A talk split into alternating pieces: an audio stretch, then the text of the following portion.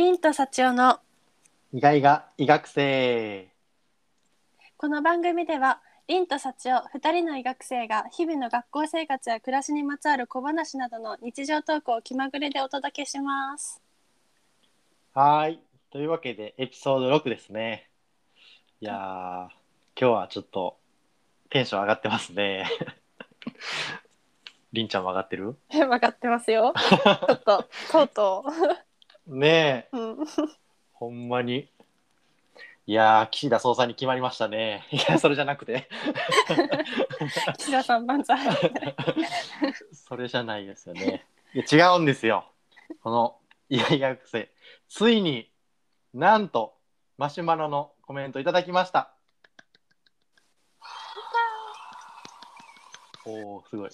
お 効果音も入った。ありがとうございますということでまあちょっとね早速まあ紹介していった方がいいですよねそうですね。うんうんじゃあじゃあマシュマロ幸男くんマシュマロちょっと読み上げてもらってもいいですか？はいと読み上げますねはい。選択科目は何でしたか？私は生物を選択しているのですがもし選択科目が生物でしたら受験生時代にどのように勉強していたか教えてくださいはいこういう内容ですね。まあおそらく高校生ですかね。かな？うん、まあね、以前ね受験の話ちょっとやったからそれを聞いてくださったのかな、そうかもしれないですね。本当にありがとうございますと一言しかないですけど。まあちょっとこれについて話していきましょうか。りんちゃん、ね生物選択やった？そもそも。そうですね。これ実はちょっと結論から言っちゃうと、うん。私たち2人は二次試験は物価？うんうん。社長君もだよね。物理と科そうだね。学で受けてるんです、ただまあその私に関してはその大学をちょっと結局受けてないんですけど、まあ、ある大学を受けようとしていて、うん。その大学がセンター試験と二次試験合わせて理科3科目を受験することっていうのがその受験要項だったんですね。うんうんでそのクリスマスちょうどその私12月にどこに出願しようかなっていうのはすごい悩んでて、うんうんまあ、ちょっとクリスマスにちょっとそこの大学に出す可能性も視野に入れようかなと思ったので本当にクリスマスの日今でも忘れない地獄のクリスマスの日に 生物をセンターで選択することを決めたんです。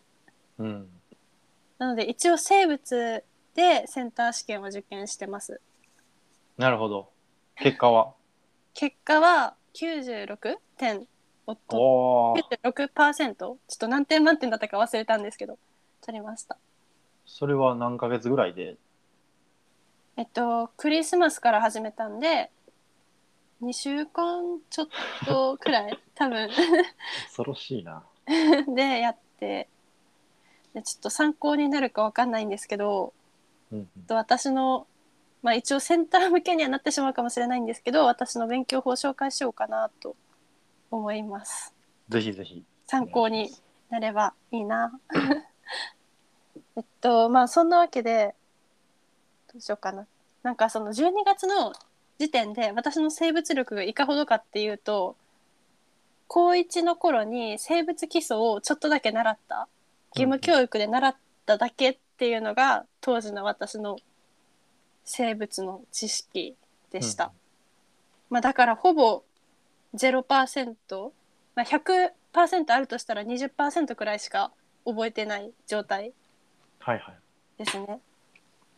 で、まあ、2週間しかないなと思ってさすがに焦るんですけどなんか私がその時やった方法はもうとりあえずその大学受験っていうのは教科書しから教科書からしか出ないんで、うん教科書に載ってることを100%にしようって思ったんです。はいはいでまずは教科書買いますよね。うんで教科書見たんですよ。そっからなんですね いやそしたら教科書って全部文字が黒か太文字しかなくて、うんこれはダメだと思って文字が多すぎると思って書店に行ったんですね。で本屋さんに行って結論としては一番薄い基本的そうな参考書を買いました。へえでその、まあ、題名言って大丈夫だと思うんですけど、うん。なんか私がつく使ったのはなんかシグマベストっていう会社の、あいいよね。うん、王道。の生物の必修整理ノートっていうのがあって、まあ、これ生物と生物生物基礎2種類あって私は2種類とも買いました。うんうん。これのいいところはまあ教科書に沿ってるっていうのは当たり前なんですけどなんか要点を書き込んで覚えてその後にその要点に沿った練習問題が載ってるっていう、まあ、すごはい。いシステマティックな教科書で、一番分厚い方の生物ですらも200ページないんですよ。だからまあギリギリ1週間で終われ終わるかなくらいの。あ書き込むので書きあれば。込んで、うん、書き込んで覚えてっていうのが1週間で終わるレベルでした。ほうほうほうほう。なるほど。それをうんそう。でこれをもう本当に1週間で詰め込んで残りの1週間でセンター試験一気に解いて受けたっていう、それだけなるほど。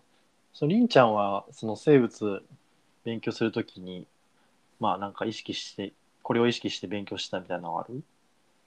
そうだねなんかやっぱり生物って一つ大事かなって思うのはなんかすごくその全体像を理解するのがものすごく大事な教科だと思うので、まあ、うん教科書買う時というか、教科書選ぶ時に図で覚えるようにしてたんです。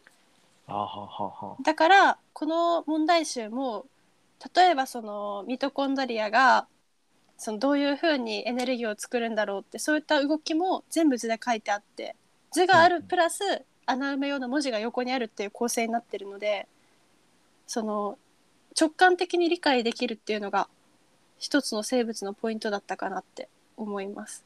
ああなるほど。例えばまあそのミトコンドリア話してるときにあの図が出てきてうんうん、っていうそこからまああのなんていうかなそのロジックも思い出すみたいな。そうそう図も穴埋めするし文章も穴埋めするしダブルの方向でから攻めて覚えるっていうのが結構効果的だったかなって思います。なるほどね。そうか。まあ、そうか。なるほど。まあ僕、僕から話せることはちょっと、はい、ないんですけど、まあ、生物に関しては、あの僕が言えることはちょっと時間がないんで、いうん。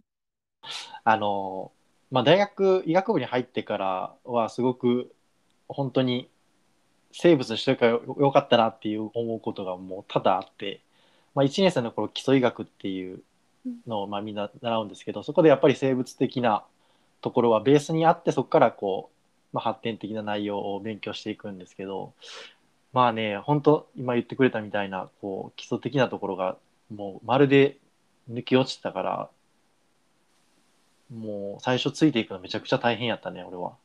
うん確かに私もこの知識があったからついていけたところはあるかもしれない。そうなよね。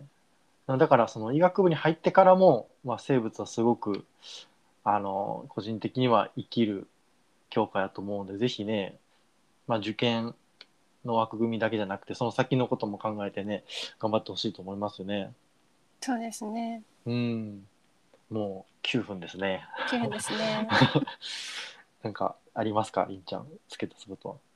付け足すことうんとなんだろうやっぱりその私二次の生物は本当に難しいってことしか知らないんですけどあその私の大学にいる生物選択勢はもうとにかくめちゃめちゃ優秀でやっぱりそのその根底には生物やってたっていうのが一つはあると思うんです。ーうん。だから結構受験大変だと思うけど医学部に入ったら無双できる可能性があるので。そうだよね。うん。ぜひ頑張ってほしいね。ね。ということで、もうちょっと10分になっちゃいましたね。早いですね。うん というわけで、エピソード6ですけども、まあ、いかがだったでしょうか。本当にマシュマロ投げてくださってありがとうございます、僕らありがとごみたいうな。ざいます。こんなにこじんまりとしたところで。めちゃめちゃ喜んでます。うん、本当に。ということで、はい、エピソード6としましょうか。じゃあ、そういうわけで、えっと、皆さんありがとうございました。ありがとうございました。また会いましょう。さようならさよなら。